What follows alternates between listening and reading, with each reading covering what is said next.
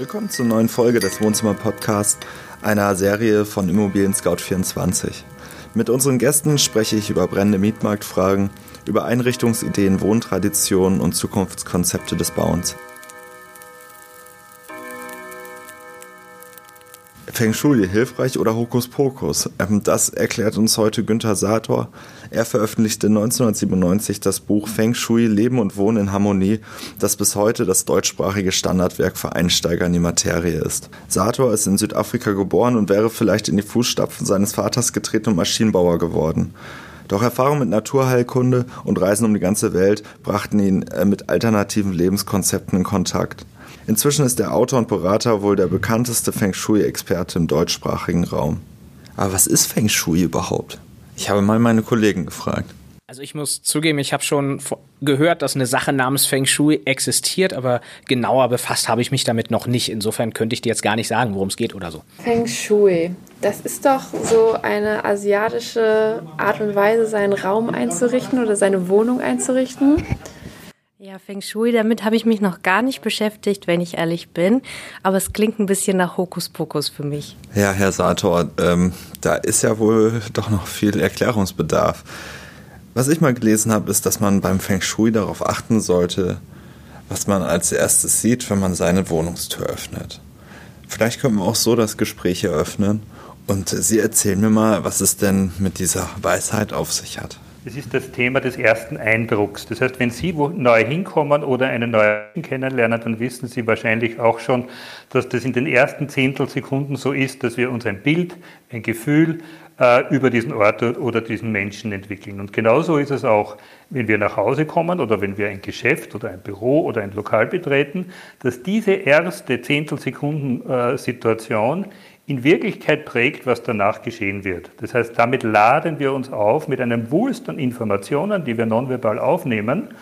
Und daher ist es naheliegend, sehr genau immer zu schauen, was präsentiere ich mir selbst, damit ich, wenn ich nach Hause komme, ein fröhliches, sympathisches, mich aufbauendes erstes Momentum habe. Oder, wenn es ein öffentlicher Ort ist, einfach zu schauen, naja, was präsentiere ich meinem Kunden, was nimmt der dann unbewusst äh, von mir wahr und wie wird dann, der mir dann weiter begegnen. Das heißt, guter Tipp, immer etwas Positives in die Blickachse pflanzen. Das kann ein schönes Bild sein, ein, ein fröhliches, sympathisches, das können Pflanzen sein, das kann was immer äh, für Sie wichtig und schön und stimmig ist an diesem Ort sein, weil es ist letztlich ja immer eine individuelle Sache. Das, was Ihnen gut tut, ist auch das, womit Sie sich umgeben sollten. Wenn man sich Städte, Mehrfamilienhäuser und Büros anschaut, dann sieht es in den meisten Fällen ja schon so aus, dass es vor allem um Effizienz geht. Man achtet auf die optimale Verwertung des Raums. Dann werden Kästen hingestellt und darin sollen dann Menschen wohnen oder arbeiten. Wo bleibt da das Feng Shui? Ja, das stimmt, was Sie sagen, dass man vordergründig nicht viel Feng Shui sieht. Andererseits muss man sagen, äh, Feng Shui ist ja überall drinnen. Nennen wir es jetzt Feng Shui oder Geomantie oder wie immer es in jeder Kultur geheißen hat. Ähm, das heißt, man kann ja nicht nicht Feng Shui machen. Äh, ich, ich, ich paraphrasiere jetzt Paul Watzlawick, der mal gesagt hat, man kann nicht nicht kommunizieren. Das heißt, alles, was wir tun, ist letztlich ein Eingriff in das, was in der Umgebung energetisch geschieht. Wir sprechen ja hier von Energien, wenn wir mit Feng Shui arbeiten. Das heißt, auch wenn etwas nicht optimal gemacht ist, das heißt kein optimales Feng Shui hat, ist es trotzdem wirksam in, sein, in dem, was es bei dem, im Umfeld, bei den Menschen, bei den Mitarbeitern, bei den Bewohnern, bei den Kunden auslöst.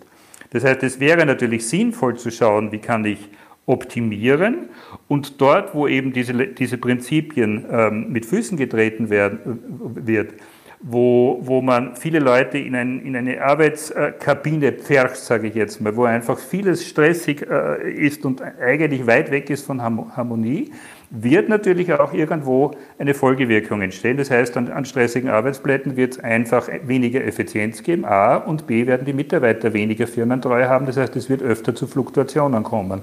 Viele Leute verbinden mit Feng Shui auch immer so eine Asia-Ästhetik, bei der man dann Bambusverkleidung an den Wänden hat, Bonsai-Bäume aufstellt und einen japanischen Garten pflegt. Man findet dann ja auch die Pläne, die den Wohnraum in einzelne Planquadrate für das Schlafen, Arbeiten etc. aufteilt. Wahrscheinlich überfordert das viele. Die sagen dann, ja, da gibt es Feng Shui, das ist sicher gar nicht mal so schlecht, aber ich beschäftige mich lieber nicht damit, weil das ist zu kompliziert und ich mache es eh nicht richtig. Sie haben zu 100% recht, weil es darf nicht so sein, dass wir uns etwas Fremdes hier herein implantieren, was mit unserer Kultur, mit unserem ästhetischen Empfinden und unseren Bedürfnissen nichts zu tun hat. Das heißt, da Finger weg. Und meine Botschaft ist ja immer, gutes Feng Shui sieht man nicht, sondern die Wohnung oder der Arbeitsplatz oder das Geschäft sieht nach wie vor so aus, dass es unserem heutigen ästhetischen Designempfinden gut angepasst ist, dass es passt. Und trotzdem sind aber die Arbeitsplätze möglicherweise ein bisschen in eine andere Richtung orientiert. Und möglicherweise sind da Pflanzen an bestimmten Plätzen und Bilder an bestimmten Plätzen. Und es wird auf eine bestimmte Ordnung geschaut. Das heißt, man kann es eigentlich bewusst gar nicht wahrnehmen, aber unbewusst sind das Orte, die einfach Wohlfühlorte sind, die einfach einladen, dorthin zu kommen und zu verweilen. Viele unserer Hörer suchen gerade eine neue Wohnung oder ein Haus.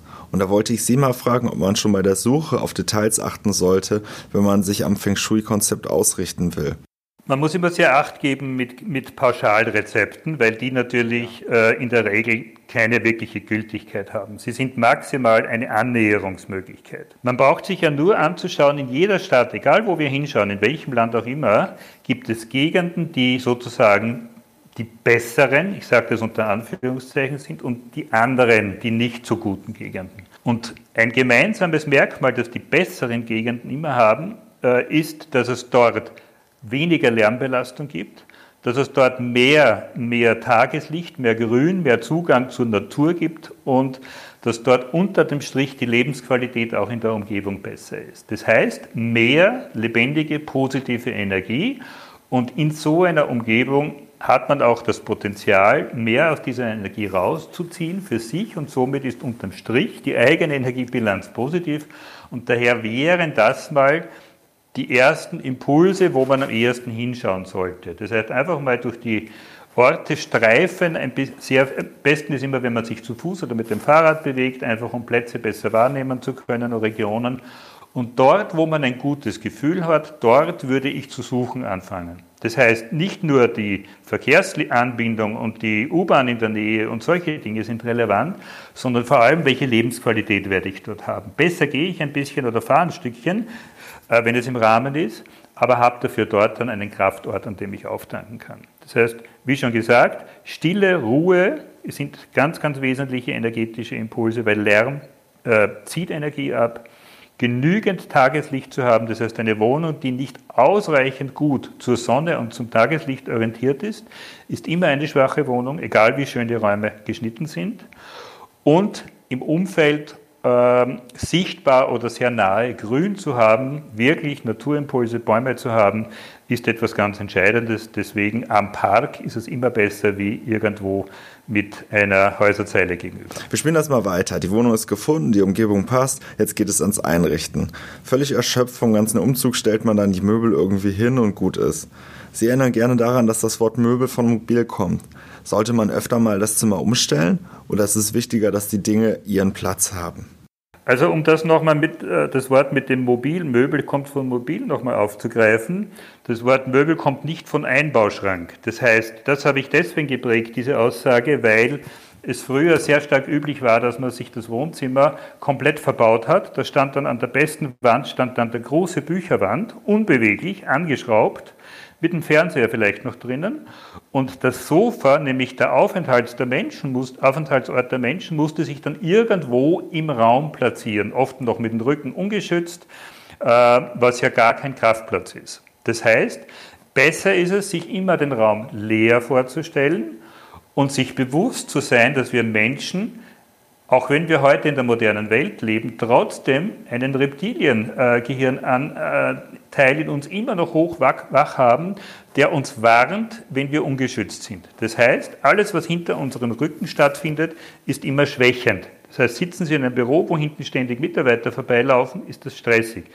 Sitzen Sie im Restaurant, wo hinten ständig die Leute vorbeilaufen, ist das auch kein Entspannungsort. Das heißt, intuitiv suchen wir das, was uns gut tut, nämlich einen Ort, wo wir den Rücken geschützt haben. Das heißt, am idealsten eine Wand ohne Fenster und Tür hinter uns haben. Da sollte das Sofa hin und nicht der Einbauschrank. Und daher äh, kann es durchaus Sinn machen, auch umzuräumen, Möbel zu verrücken, wenn man erkennt, dass man vielleicht sehr freundlich zu seinem Möbel war, nämlich das Möbel an die beste Stelle gestellt hat, aber dem Möbel ist es völlig egal, ob es am starken Platz steht oder nicht. Dem Menschen ist es nicht egal. Und darum geht es. Das heißt, das ist eben das, was ich in meiner täglichen Praxis als Berater immer wieder erlebe, dass wir dann tatsächlich oft Hand anlegen müssen und sagen, okay, verstanden, das war nicht die ideale Entscheidung. Bitte versuchen wir doch mal den besten Ort für Sie zu identifizieren. Okay, der ist genau da, wo das Möbel steht. Das Möbel darf bitte weg.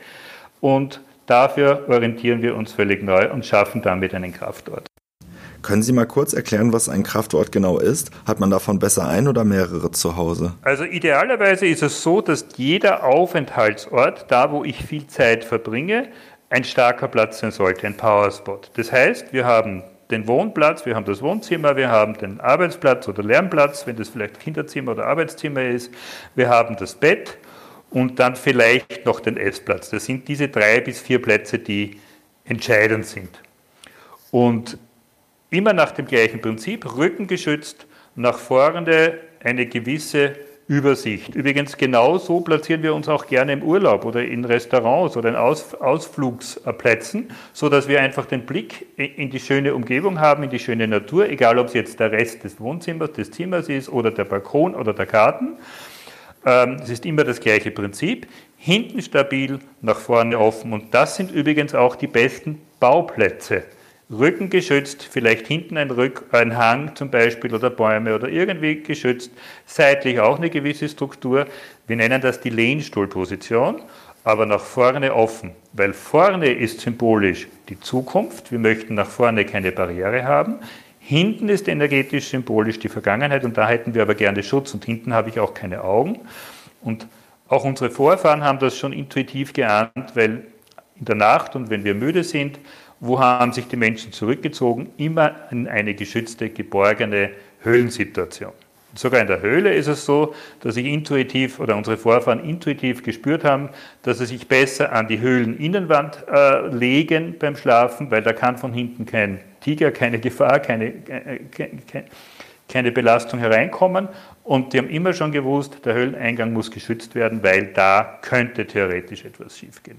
Gleiches Prinzip, auch wenn das archaisch scheint, gilt auch heute noch. Wir sind immer noch geprägt von diesem Bedürfnis nach stabilen Orten und daher sollten diese wesentlichen Plätze in der Wohnung für die Menschen so gestaltet sein, dass jeder sich dort einfach stabil und geborgen fühlt. Für den Garten gibt es noch immer eigene Feng Shui-Leitlinien. Gerade in der Stadt haben aber viele Leute maximal einen Balkon. Muss man hier auch etwas berücksichtigen? Das ist eine große Chance, wenn man einen Balkon hat, egal wie groß oder wie klein der ist, weil er eine Erweiterung des eigenen Lebensraums ist. Und nachdem wir gehört haben, vorne ist die Zukunft, wir haben es immer gerne, wenn wir auf etwas Positives uns zubewegen. Das heißt, würde ich da einfach nur auf eine Müllverbrennungsanlage gucken äh, vor meinen Fenstern oder eine, eine Industrieanlage haben, dann wäre das eine ganz andere Zukunft und eine ganz andere Prägung, als wenn ich auf einen schönen Garten, einen Park oder einen See oder einen Fluss oder etwas Natürliches schauen würde. Meistens habe ich aber diese natürliche, kraftvolle Umgebung nicht. Daher ist es eine Riesenchance, ein paar Quadratmeter Balkon oder Terrasse zu haben und diesen Ort dann zu meiner Tankstelle zu machen. Das heißt, da jetzt nicht nur das Fahrrad und die Altpapiersammlung dort platzieren und das einfach alles nur den, den Krusch dort hinauszuwerfen, sondern bewusst einen Blickfang schaffen, wo es blüht, wo es gedeiht, wo es vielleicht Kräuter gibt, wo es vielleicht eine kuschelige kleine Sitzecke gibt, wo ich gerne mal mit einem Glas Wein oder einem Espresso mich hinsetze, auch wenn es ganz klein und winzig ist, aber auftanke. Und das ist dann von draußen schön, wenn ich es dann im Sommer nutze oder in der Zeit, wo ich eben draußen bin. Aber es ist natürlich auch von innen ein Belohnungspunkt. Weil wenn ich jetzt im Wohnzimmer sitze oder am Esstisch und ich schaue dort durchs Fenster jetzt auf meinen schönen Balkon, der mir etwas Buntes, Fröhliches, Lebendiges bietet, na dann ist das meine Urlaubszone zu Hause, mein Regenerations- und Aufladeort gehabt damit. Ein neuer Trend ist ja das gnadenlose Aussortieren aller Marie Kondo, das sogenannte Decluttering, Neudeutsch für Ausmisten. Obwohl Statistiken zu Konsum und Müll anderes sagen und die weihnachtlichen Geschenkorgien kurz bevorstehen, scheint diese Mode der materiellen Verschlankung eine recht große Anhängerschaft zu haben. Sie sprechen da ein ganz großes Erfolgsgeheimnis an, das wir in Wirklichkeit alle auch schon mal erlebt haben. Weil wenn wir irgendwann einmal ein bisschen entrümpelt, entmistet haben, unsere Schubladen vielleicht mal auf den Kopf gestellt haben, einen Kleiderschrank geleert haben, Dinge weggegeben haben, die seit Jahren herumgelegen sind, jeder Mensch, mit dem ich bis jetzt gesprochen habe, hat mir bestätigt, es ist ein richtig tolles, befreiendes Gefühl, diese Sachen, das Zeug wegzuhaben. Das kann man spenden, das kann man einem guten Zweck zuführen, das kann man gerne am Flohmarkt verkaufen, man kann es gerne weiter noch irgendwie ähm, auch vielleicht monetär noch äh, ver verwerten, aber weg ist weg, weil das hat einen riesen Vorteil, das ist wie eine Entschlackung.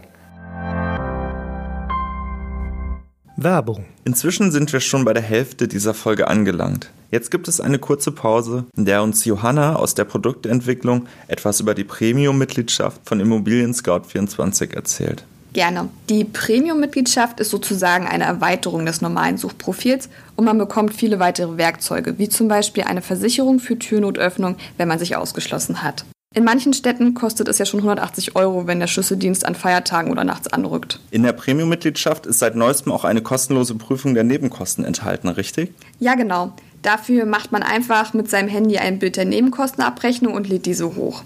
Dann kommt der Check und bei Uneindeutigkeiten oder zu hohen Kosten ein fertiger Brief, den man an seinen Vermieter schickt. Außerdem werden die Anfragen von Premium-Mitgliedern den Vermietern und Maklern immer oben im Postfach angezeigt. Ein halbes Jahr Premium-Mitgliedschaft kostet monatlich nur 19,95 Euro. Die verschiedenen Laufzeiten können jederzeit gekündigt werden. Weitere Infos äh, zur Premium-Mitgliedschaft stehen in den Shownotes dieser Episode. Danke, Johanna. Gerne und viel Spaß beim Weiterhören. Materie ist immer gebundene Energie, verdichtete Energie. Und ein Raum, ein Ort, ein Wohnplatz, auch ein Leben, ein Zimmer brauchen immer Weite, wir brauchen immer eine gewisse Beweglichkeit. Wenn alles zugestellt ist, zugeräumt wird, dann beginnt die Energie zu stagnieren und es beginnt uns zu belasten. Viele Menschen zum Beispiel, ich bin auch so einer, wenn ich ein großes neues Projekt beginne, ein neues Buch schreibe etc., ich muss mal frei machen. Ich muss den Tisch abräumen, ich muss das Zimmer freikriegen, ich muss Platz schaffen für neue Ideen und neue Gedanken. Und das schafft man am besten, wenn man tatsächlich sich trennt von Dingen, die nicht relevant sind. Man muss nicht seine gesamte Geschichte ständig sichtbar um sich herum haben. Und es ist tatsächlich so, dass viele Dinge gestern, vorgestern, vor fünf Jahren vielleicht wichtig waren, heute längst überholt sind. Und die gehören tatsächlich aus, aus der Umgebung rausgegeben und nicht in den Keller einfach oder in den Dachboden verschoben, weil das wieder nur eine Verlagerung wäre ins Unterbewusstsein, sondern wirklich die Frage gestellt, hat es noch Relevanz für mich? Und wenn es das nicht mehr eindeutig hat, einfach loslassen. Und man wundert sich, wie man da aufatmet und was plötzlich an neuen Ressourcen auch ins Leben kommt, weil ja das Tun, das eigene Verändern des Umfeldes natürlich ja auch Auswirkungen auf einen hat und sich dann letztlich im eigenen Leben widerspiegelt und sich plötzlich neue Kontakte melden, neue Chancen auftun, Ideen daherkommen.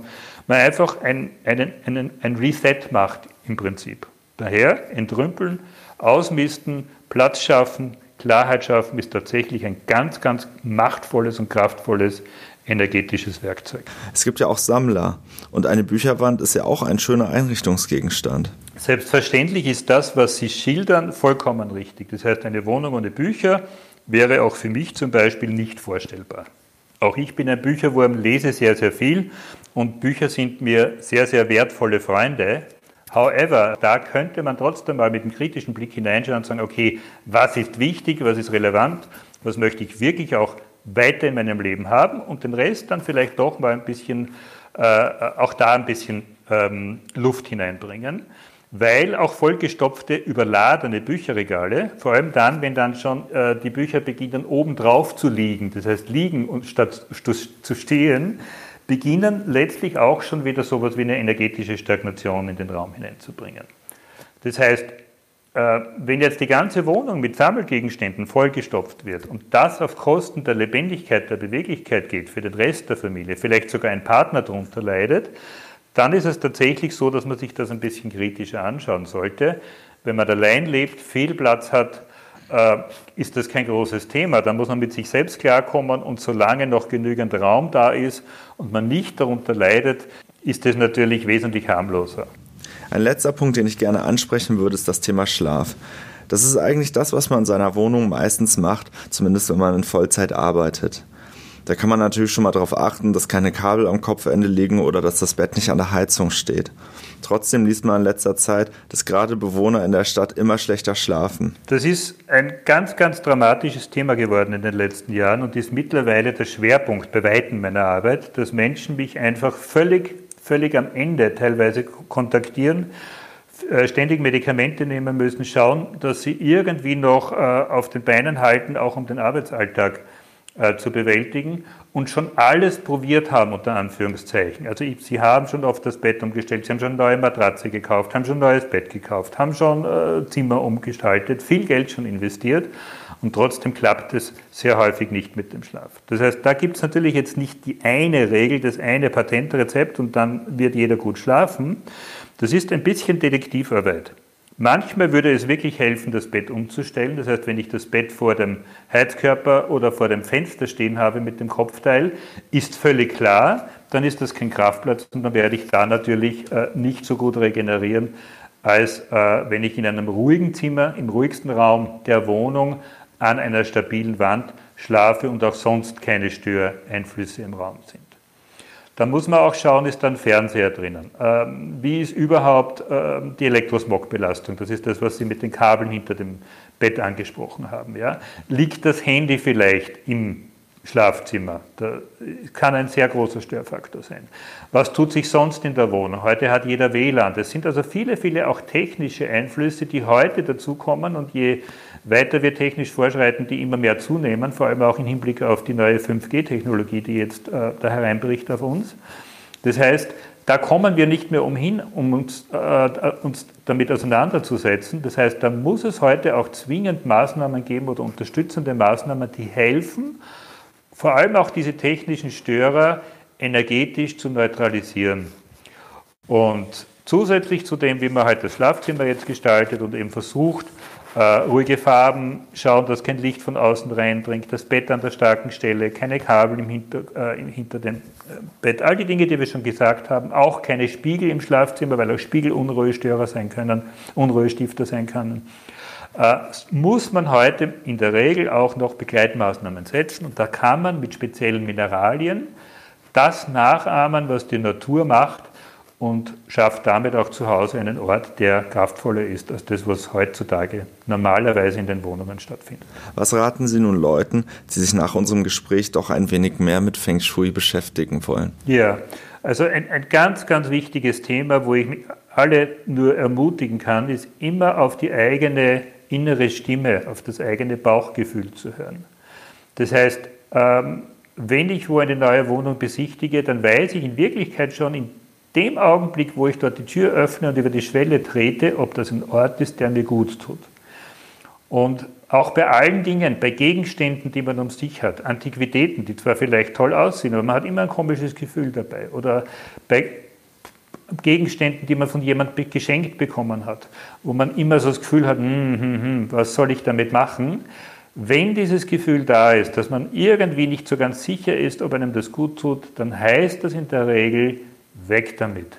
Lieber davon verabschieden, lieber eine klare Entscheidung treffen, lieber aus dem Umfeld bringen und gleichzeitig äh, lieber Gegenstände und Farben und Motive und Sachen in sein Leben einladen, hineinbringen, wo man wirklich ganz tief, aus ganz tiefem Herzen sagt, Mensch, das gefällt mir, das tut mir gut. Jedes Mal, wenn ich daran vorbeilaufe oder wenn ich es mir ansehe, freue ich mich riesig drüber das sind oft wesentlich kraftvollere Feng Shui-Hilfsmittel als das, was man aus dem Katalog sich erwerben kann. Und daher auf die innere Stimme hören und das tun, was einem der Bauch empfiehlt. Herr Sator, danke für das Interview. Hat mir große Freude gemacht. Das war die zweite Episode des Wohnzimmer Podcasts. Mein Name ist Arne Hartwig und ich freue mich sehr, wenn Sie bei der nächsten Folge wieder dabei sind, wenn ich mit Inga Schnepel spreche, der Herausgeberin des neuen Wohnmagazins Nest. Abonnieren Sie diesen oder andere Podcasts von Immobilien Scout 24 über Apple Podcasts, Spotify oder wo auch immer Sie Ihre Podcasts hören. Ich freue mich auf Feedback, Bewertung und Kritik.